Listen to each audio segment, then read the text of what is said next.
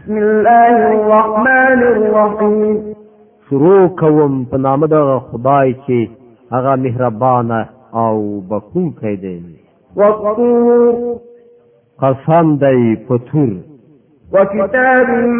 مسطور او په پرانستی کتاب باندې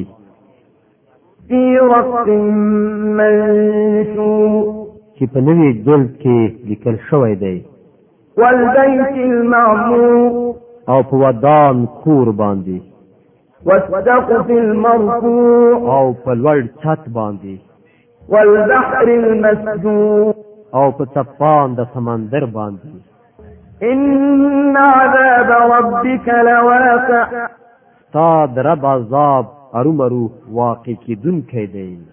ما له من دافع چې داغه څوک دفع کوونکی نشته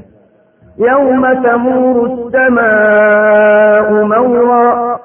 هغه به په هغه ورځ واقع شي چې آسمان په اورېدو را اورېدو خوځېږي وتسير الجبال سيرا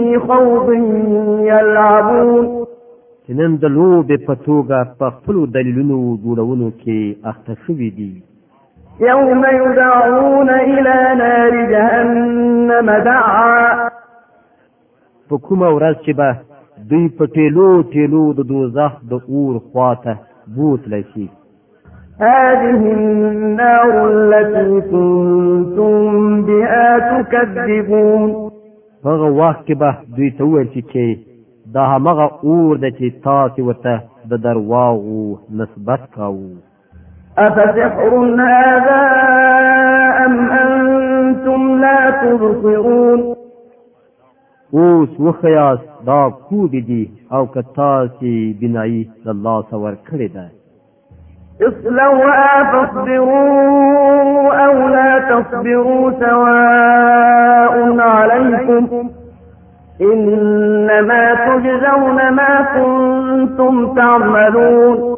زي اوس په دکی دننه وسوځي که تاسو صبر وکړئ او که و نکړئ تاسو لپاره یو شانت ده تاسو ته هغه جزا درکول کیږي لکه چې تاسو عمل کوئ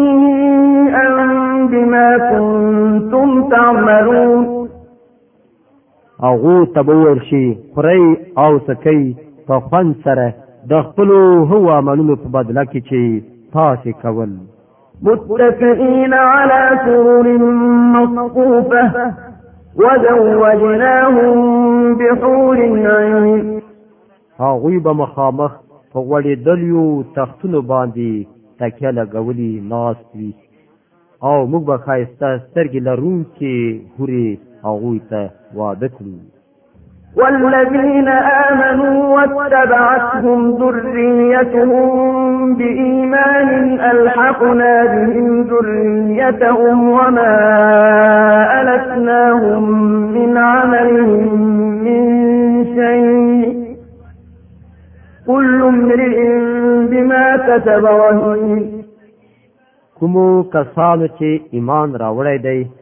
او دا غو اولادونه هم د ایمان په کومه درجه کې دا غوی په نقش قدم روان شوی دی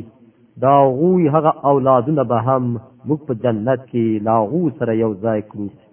او دا غو په عملونو کې به هغه ته څه خساره ونه رسو